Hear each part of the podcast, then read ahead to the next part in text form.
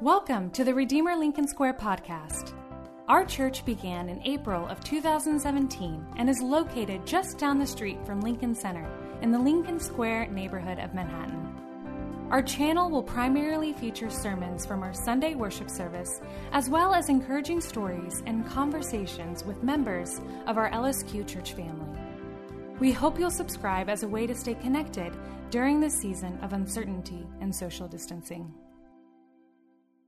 Today's scripture is 1 Samuel chapter 24 verses 1 through 12. After Saul returned from pursuing the Philistines, he was told, David is in the desert of Engedi. So Saul took 3,000 able young men from all Israel and set out to look for David and his men near the crags of the wild goats. He came to the sheep pens along the way. A cave was there, and Saul went in to relieve himself. David and his men were far back in the cave. The men said, This is the day the Lord spoke of when he said to you, I will give your enemy into your hands for you to deal with as you wish. Then David crept up unnoticed and cut off a corner of Saul's robe. Afterward, David was conscience stricken for having cut off a corner of his robe. He said to his men, The Lord forbid that I do such a thing to my master, the Lord's anointed, or lay my hand on him, for he is the anointed of the Lord. With these words, David sharply rebuked his men and did not allow them to attack Saul. And Saul left the cave and went his way. Then David went out of the cave and called out to Saul, My lord, the king. When Saul looked behind him, David bowed down and prostrated himself with his face to the ground. He said to Saul, Why do you listen when men say David is bent on harming you? This day you have seen with your own eyes how the Lord delivered you into my hands in the cave. Some urged me to kill you, but I spared you. I said, I will not lay my hand on my Lord, because he is the Lord's anointed. See, my father, look at this piece of your robe in my hand. I cut off the corner of your robe, but did not kill you. See that there is nothing in my hand to indicate that I am guilty of wrongdoing or rebellion. I have not wronged you, but you are hunting me down to take my life. May the Lord judge between you and me, and may the Lord avenge the wrongs you have done to me but my hand will not touch you. Amen. We are in the middle of a series on the life of David. What we're doing is we're looking at his life to see our own lives, to understand what it means to be fully, truly human. Now, the title of uh, today's sermon is, is called How to Forgive in your bulletin online, but it really should be titled How to Exist with Others how to exist with each other without perpetually being mad at each other, without perpetually hating each other. Culturally, I think we're we're told right now to forgive, to to let others off the hook, but we also are, are told to demand and have justice. These values, I think, actually often seem to contradict. They seem like, like they don't go together. They seem like to be constantly at odds at how to proceed in life. Is it any wonder that right now, what we're watching, I think, on a very mass level, is people opting out of relationships with each other, individually and collectively? We're seeing this happen on social media platforms, but in friendship circles, in various other communities, because we don't know how to stay together through the slights, through the hurts, through the disagreements. And if we don't know how to do that, how are we going to be able to stay together? If we don't forgive, we're going to be mad all the time, but if we don't demand justice, there's going to be oppression. And so the question is is how do we hold these two things together? That's the problem of our day. That's the problem of our cultural moment, and it's exactly what our text shows us this morning. So the text shows us three things. We're going to see three things the importance of forgiveness, the importance of justice, and then the secret of keeping them together the importance of forgiveness, the importance of justice, and then the secret of keeping them both together. So, first, the importance of forgiveness. Look at our text. David has by now, in this moment in, in the text, he's been anointed to be the next king of Israel. He should be on the throne, but Saul is still there. Saul has been trying to kill David, of course, because that's the challenge to his throne. Uh, he tries to kill David twice, not once, twice with a spear. And so, what David did the smart thing, he ran into hiding. And now that he's in hiding, he's in great fear because he doesn't know if this day is going to be his last. He doesn't know if uh, somehow in the middle of the night he's going to not wake up because he's living in caves, he's foraging for food, he's on the run, even though he should be king. Even though that he should be on the throne, he's living like a dog and it's not fair and it's not right and it's not justice, it's oppression, it's violence, it's it's not okay. And nothing would be better for David. Nothing could go more right in his life than getting rid of Saul. And look what happens in our text. Saul literally walks in into the very cave that David was hiding in to uh, relieve himself. it is such a coincidence that the men that are with him are like, This is amazing. This is the day. This is the day that the Lord has made. I mean, that they're essentially they're they're completely and utterly flabbergasted because what were the chances of all the caves in the world, of all the people in the world? Saul's here, and he's unarmed. He's right? He, he's taken off his armor, he's taken off his sword because he has to use the facilities. Right? And that's it. This is our chance. Now, look how they back up their argument. They say to David, they say, listen, in verse 4, the Lord spoke this to you. Now, interestingly, this, this prophecy is actually not mentioned anywhere in Scripture. Instead, what's going on here is this is an example of taking a circumstance and, and putting a God stamp on it. God would never say, here, do whatever you want with this person. That's, but that's what these men said. So they're trying to put a God stamp on it, and this happens all the time. How many times have you heard people say in religious circles, I feel God is telling me to leave my job?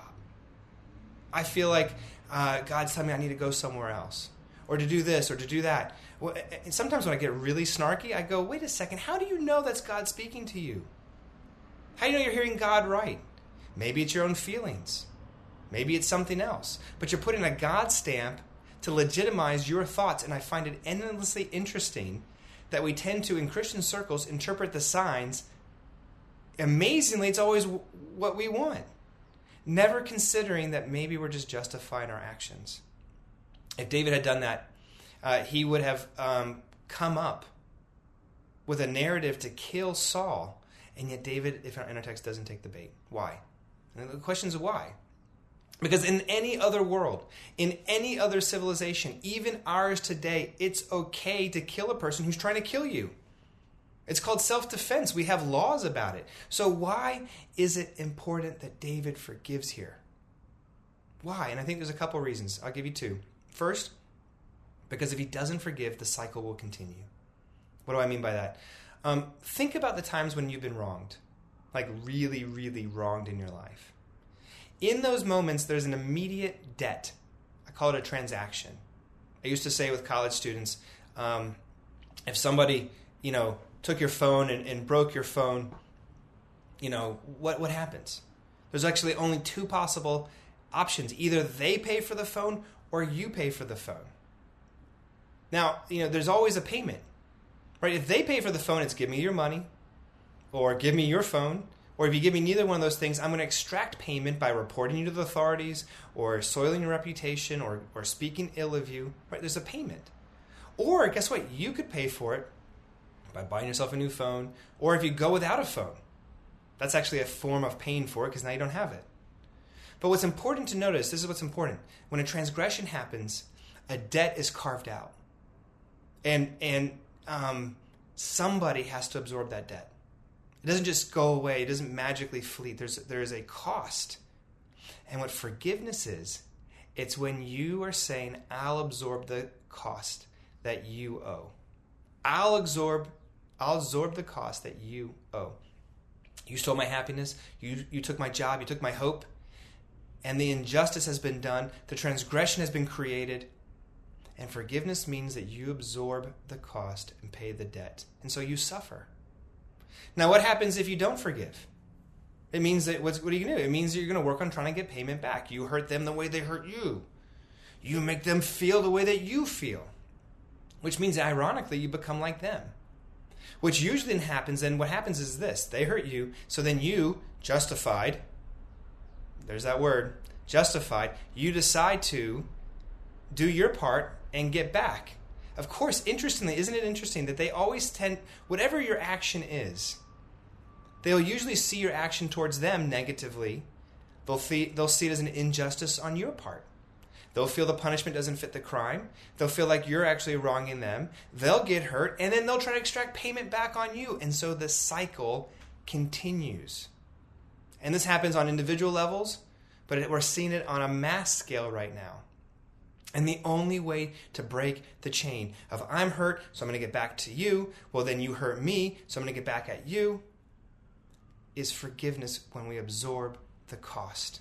You short circuit, you stop the cycle. When you refuse to, to give into bitterness, when you um, refuse to be hurt and vengeful in reaction, which is, by the way, very natural, it hurts and it's painful because you're absorbing the blow of the debt.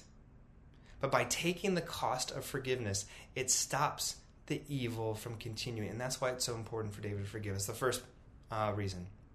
Because if he kills Saul, what happens is then Saul's children will try to kill David. And if that happens, then David's children will go after Saul's children, and then those children will kill the children's children's children. Only if you suffer the blow and forgive and absorb and keep from reacting is there any hope for any peace for anyone. Because you need to know that bitterness that's in you is not going to go away. It was stolen from you, and you need to get it back, or you need to absorb it. Because there's always another, there's always someone else who's hurt. There's always, e- what happens is if you give back, then the evil that entered you now enters them, goes back out, and it continues. This is why Mark 11 25, Jesus literally says, wherever you're standing, forgive. If you have anything against anyone, forgive. It's an amazing verse because there's no if, ands, or buts. The only way for healing to happen is to forgive. And so before we move on, who haven't you forgiven right now, this morning? Who are you holding their crimes against them right now? And it's poisoning your heart. And it's poisoning your mind. It's poisoning your ability to enjoy even the simple things in life or at least enjoy that person or even move in those spheres. Right? Who haven't you released from the hurt and the hate? And it's killing you and it's killing them. Break the cycle. David did. At Redeemer Lincoln Square, we value questions and the people who ask them, which is why we hold a time of question and response or Q&R after our Sunday worship service. It's an opportunity for anyone to text in questions and then process responses alongside our pastors and other members of our church community. If you have questions that you'd like to process, feel free to email us at lsq at redeemer.com or join us for our virtual worship service on YouTube every Sunday at 10:30 a.m. Eastern. You can find our YouTube channel at lincolnsquare.redeemer.com slash YouTube. Now, the other thing that he did here that um, is important when it comes to forgiveness is if you don't forgive, you really can't seek justice without it. What do I mean by that? Um, there was a uh, New York Times opinion writer, um, Elizabeth Bruenig, who said this this past summer in reference to our current culture she said, um, "There's just something unstable." Uh, this is what it says. There's just something unsustainable about an environment that demands atonement, but actively disdains the very idea of forgiveness. There's something uns, un, sorry. There is something uns, un, yeah, unsustainable about an environment that demands atonement but actively dis, disdains the very idea of forgiveness. In other words, what she's saying is our current culture, on both the left and the right, we see individuals demanding blood, They're demanding payment for the sins of the world as they see it. And let me back up for a second because sometimes I'm not clear about this. I'm not saying each side is the same. That's too simplistic. I'm saying each side has a narrative of injury, of what's happened to them, what's wrong with the world, and then how to fix it. And each side demands that justice, but because each side right now is not, there is no forgiveness, there is no reconciliation, and with no re- reconciliation, there is no way forward. It's literally unsustainable. Jonathan Haidt, a professor at NYU in uh, social uh, psychology, he notes that right now he, he's studying this that the the edges of the left and the right, politically speaking, in our country, they've actually started to act very what he calls religiously. That the other side is not just um, you know mistaken; they're morally wrong. So each side has actually moralized their values and positions, which now means that people aren't misinformed, they're evil.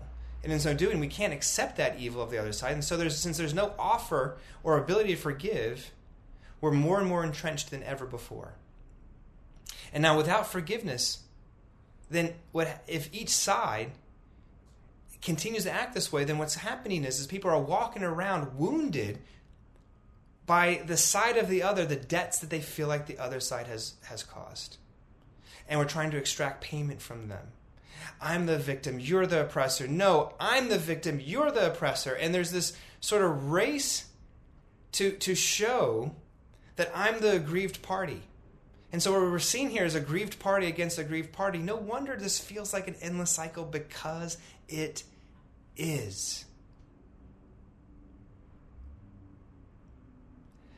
There is no way in this space to get justice. All you're going to get is vengeance.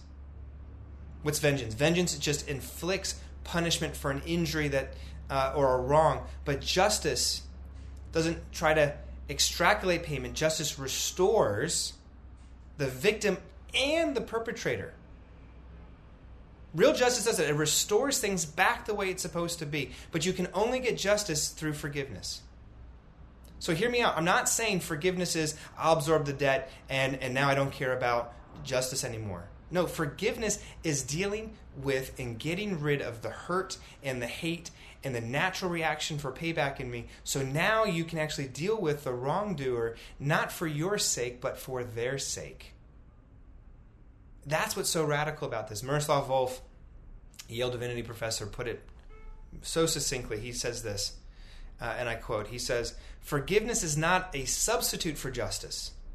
Forgiving someone does not mean you demand no change and no righting of, of, wrongs, but it provides the framework in which the quest for justice can actually happen. That's it. I think the number one problem right now is actually not that uh, nobody's caring about justice, it's that all sides have their narrative of what it will take. And yet, before we deal with our vengeance, through forgiveness, we're never going to be able to get there. So go back into the cave with David. Go back. Do you know how easy it would have been to just it's just a flick of that knife, and Saul would be dead, and he could fast forward through years of hiding and fear and hurt and never knowing if he was going to wake up in the morning and depression and anxiety and PTSD, and he doesn't do it. All of us right now are in the caves of our life, so to speak. All of us and we're in the caves with each other. And it'll be so easy just to knife each other. It'd be so easy to do that, and if we did, the evil will continue unless you have utterly and completely forgiven that person who has wronged you, rightly or wrongly. When and if you confront them, it will not go well unless you do that. It has to be for them. That's the importance of forgiveness. It's key. Now, what about justice? Second thing, what about the importance of justice? I'm not going to spend much time because I think our culture is it understands this, but I, I, think you need to see that uh, David did too. That he cared about the rights uh, uh, uh to right the wrongs of the world. Go back to our text. Yes, he forgave Dave, uh, Saul, beginning in but beginning in verse eight and following. I didn't know this. This is actually the longest recorded quote by David. There's 114 Hebrew words here where he says essentially, Yeah, I saved you, but I want justice. And he appeals for the truth. This is this begins in verse 9. He says, Why why do you listen to others that are saying I'm trying to harm you? Which by the way, some commentaries point out he's listening to himself, but David put it in a context so Saul could hear him. He says, Why are you listening to those people in verse 9? Verse 10. This day, right now, I could have done it, but I didn't. So it was he's he's now he's giving real live examples. Verse 11, I didn't do what you think I did. I'm not guilty in your eyes. In other words, I demand justice. I demand the wrongs of you attacking me to be righted. And then the, the, the climax of, of his speech comes in verse 12 when he makes no less than four, and some people you can find five, appeals in verse 12. What does he appeal to? He appeals for the Lord to be our judge, uh, for the Lord to decide between him and, you know, between you and me. Um, I think the third thing was for the Lord to avenge him. Four, for the Lord to uphold him. But do you see how important this is? This is why this is so important.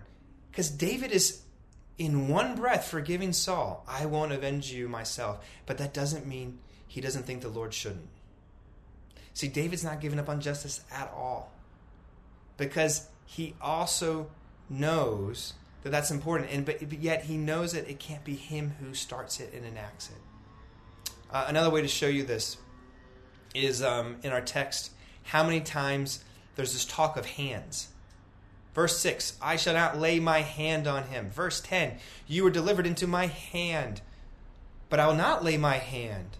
Verse 11, nothing in my hand has wronged you. Verse 12, my hand will not touch you. Five times. And so when you see something repeated like that, what David is trying to show us is it's not going to be my hands by which I get justice.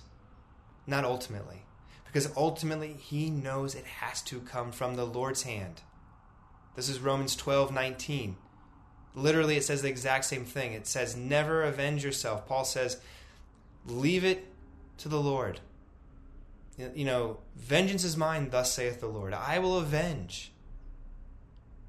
And that means we can live in peace because we know nothing will escape the eyes of our Lord. And so let me be let me try to be really, really clear. I'm not saying this is like wash your hands and be passive. Notice in our text, David did not stick around to see if Saul would change. And he didn't go like, hey, put it there, buddy, let's shake on it. No. David went back into hiding. He did a very active thing after he claimed for justice. He was not passive, he was active in pursuing that justice by preserving his own life. But he knew where it started and ended. He knew where justice started and ended. And the question is for us is do we have that view? Because if we did, it would change how we pursued it. First, we would be more careful in how we went about it. Because if we knew this, it's actually the Lord working through us, ultimately we would see His hand in it and not our hand. We'd be more careful about how we went about it we would actually check our hearts. We would ask ourselves, is this vengeance or justice? We would ask ourselves, are we caring not just for the victim, but for the perpetrator? Or would we be asking ourselves, does this really restore things back the way it's supposed to be? But secondly, guess what? We'd be less worried. We'd be less worried that it wouldn't ultimately happen. If we knew that he was our king, the king over heaven and earth, and we knew that justice was just a matter of time. Listen to African American spirituals if you listen to some of those songs, man, their lyrics written in slavery, and yet they knew the end was assured. It's what they allowed them to persevere. It was what allowed them to make the calls for justice in the first place. If we had that same assurance, it would change the way we talked about each other. It would change the way that we went about justice. David was able to keep forgiveness and justice together. He could do it in one single breath to tell these men, spare his life, and yet demand God to judge and bring about accordingly. And so, last point how do we actually keep these things together, right? That's the right question. How do we actually pursue justice through forgiveness?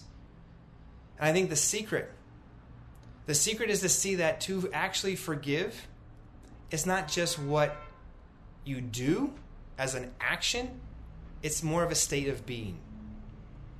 I used to put this to my college students. I said, you know what? Forgiven people forgive. Period. Forgiven people forgive. To be able to really forgive well beyond your natural means, you have to know that you've actually previously already have been forgiven, which means your identity has to be primarily rooted in that. Not your wealth, not your your status, not your job, your identity as a mother, as a teacher, as a doctor, a lawyer, even as a change agent of the world. That can't be your primary thing. It has to be I am a Christian, which by definition means I am forgiven. If not, you will be bitter. When, when, when you can't forgive, what's happening in that moment is at some level you're saying, I would never have done it like him. I can't believe they'd have done it. A forgiven person goes, Maybe I didn't do it like them, but I've done things. Even David knows this. Look, in our text, David knew that he wronged Saul. In the passage, he cut off a corner of Saul's robe, and a lot of modern people, we go, what, why is that a big deal? And the answer is that David actually, by cutting Saul's tassel off, he made Saul's robe be in non compliance to the Torah. So he made Saul break the law. And it was David's fault. Which is why in verse 5 he's conscience stricken. David needed to be forgiven too. And as we read further in the rest of his life, we know that. But even here he knew. You won't be able to do justice unless you forgive, but you won't be able to actually forgive unless you know that you're forgiven. That is the most one of the most important things that we could learn. And what's the best way for us to know that we're forgiven? The cross. We had just said to right the wrongs of the world is to the first part is that you have to absorb the costs of the hurts of others that they've done to us. Well, the cross is the place where the God of the universe, in the person of Jesus, through the sins of humanity, throughout all of time, absorbs that cost. Sure, you individually can forgive some, but you're not going to be able to forgive all. Not all those wounds. Some of those wounds are deep. The pain that's been caused to you, the pain that's been caused from you. And so, what Jesus is saying is that I will suffer, I will take that pain and I'll do it without dishing it back out. He absorbed it fully and finally. And when you allow that to sink in, when you take a deep breath and say, There is now no condemnation for those who are in Christ Jesus, and you now just say that out into the world, you say that there is now no condemnation for me. For me. And that flows out from you. The ability to forgive others will flow out of you as well. Jesus suffered injustice after injustice after injustice. He wasn't considered fairly. He wasn't treated fairly. He wasn't given the dignity and honor that he deserved. He was never understood by his peers. If you make that the center of your life, you too might not be considered fairly. You might never you might never be considered fairly by your peers. You might never you might suffer impunity forgottenness, hurt, without dignity and honor, but you know what you'll have? You'll have Him through it. You'll have Him. Because Jesus on that cross and then through the resurrection. Means now systems of oppression won't always be there. Broken marriages broken jobs places where you were misunderstood people places where you were hurting. All the death all the disease all the world jesus went through it. He beat it and the resurrection is proof positive and telling you right now that you are going to be able to be righted one day too. Now every time when you forgive you know what you're doing? You're actually bringing the resurrection closer to bear on this world it's a statement when you forgive to say the resurrection is going to happen. And it has happened in the past, and it's going to happen in my life as you're released from the bonds of enslavement. Now you're able to release the ones who've hurt you too. I've been thinking about this all week. How do I apply this to myself? Well, when I was a kid, I was beat up a lot. I grew up here in the cities. Eh, the city in the 80s was a lot rougher than it was now, than it is now. And I think I, I think I counted at one point. I got beat up about fifty times, maybe more. And what happened is, is I wasn't protected the way I should have been protected. I didn't have a way to stop it. It hurt. Nobody was there to defend me. Nobody was there to tr- I could trust. And so fast forward now to 40-year-old Mike. I'm actually pretty good at forgiving people when it's like a, a, a frontal assault, like when I when I can see it. Because I know I'm forgiven. Where I struggle though is when people accuse me of wrongdoing when I haven't. When I don't feel like they trust me and I can't trust them. I didn't realize this until very recently, but the reason why I struggle with this is because it taps into these wounds from back then. Oh, you don't trust me? I knew I couldn't trust you, just like when I couldn't trust anybody when I was a kid.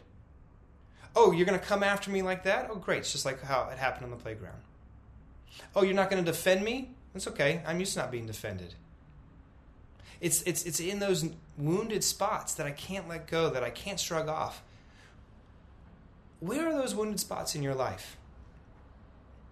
Have you done that deep dive yet? Because Jesus defeats the narrative of those injuries. If he died and rose again and I'm with him now, think through all the narratives that you have. The cross and the resurrection are saying to you right now, God is saying, I have you. Jesus is saying, I love you. I trust you, Mike. I believe in you. I want time with you. I will defend you. Now, Jesus doesn't promise that you'll never be hurt because when he went to the cross, you too will have crosses that will come in your life, but he did promise that he'll never leave you or forsake you. Not even death now can, can keep you from me. And so, what if they don't have your favor? You have God's favor, Mike. So what if you don't have their trust? You have His. They may wrongly accuse you, but He was as well, and He'll never will. You don't have their approval anymore? Well, you know what? We have His. We don't need their power anymore because we have His. Jesus defeated the powers of sin and death. He changed and transformed us through His love and substituted Himself for us so we can let go of those things. We don't have to knife people in the caves of our life. We don't have to get back what they stole from us because He's given us what we ultimately need. Friends, don't seek vengeance. He's brought justice through the cross and resurrection. It proves that we're going to get justice in the end. He'll have to go out first. Armed with that, now, now, now you can go out and right the wrongs of this world for the sake of the world, but not for our own sake. It flows out of a changed life. If the core of Christianity is Jesus dying for his enemies, and you put at the core of who you are, we will seek justice by dying for our enemies too. Your political enemies, your co working enemies, your, your, your, your family enemies, let them out of the cave of your life, and you will be able to emerge from it too. Henry Smart put uh, in his hymn put it better than anything. He said, "For not with swords loud clashing nor rolling, sorry, for for not with swords loud clashing nor roll of stirring drums, but deeds of love and mercy, the heavenly kingdom comes." Let's pray. Ah, Heavenly Father, we so desperately we know we're supposed to be men and women of justice, but also men and women of forgiveness, and we don't know how to keep it together. Help us to see that this is the order, that we can only get justice through forgiveness. And often, Father, as we're honest with ourselves, we haven't even we haven't started with forgiveness. We haven't started with letting people off. We demand them to apologize first, Father. Forgiveness is independent of if somebody acknowledges what they've done. That might be the hardest part because you know what's happening when we demand that? We're still wanting payment. Help us to really, really say, All payments have been settled in you, and you will not let anything go by. And therefore, with that trust, we can go out and be servants and agents of change. We can actually go out and actually do things, Father, but not with a chip on our shoulder, not with a axe to grind but as, but Father, as as those who are like you, Father, help us to put you at the core of who we are. If you are the core of Christianity is a man who dies for his enemies. Father, help us to, if that's who we are, help us to die for our enemies too. Our family enemies, our co working enemies, our political enemies. Help us to die for them. We pray these things in your name. Thanks for tuning in to our church podcast. We pray that it can serve as a resource for you as you continue processing aspects of Christianity and growing in your faith. We hope you'll subscribe to our channel if you haven't already, and we invite you to check out our website to learn more about our church and how to get connected to our family. Just visit lincolnsquare.redeemer.com.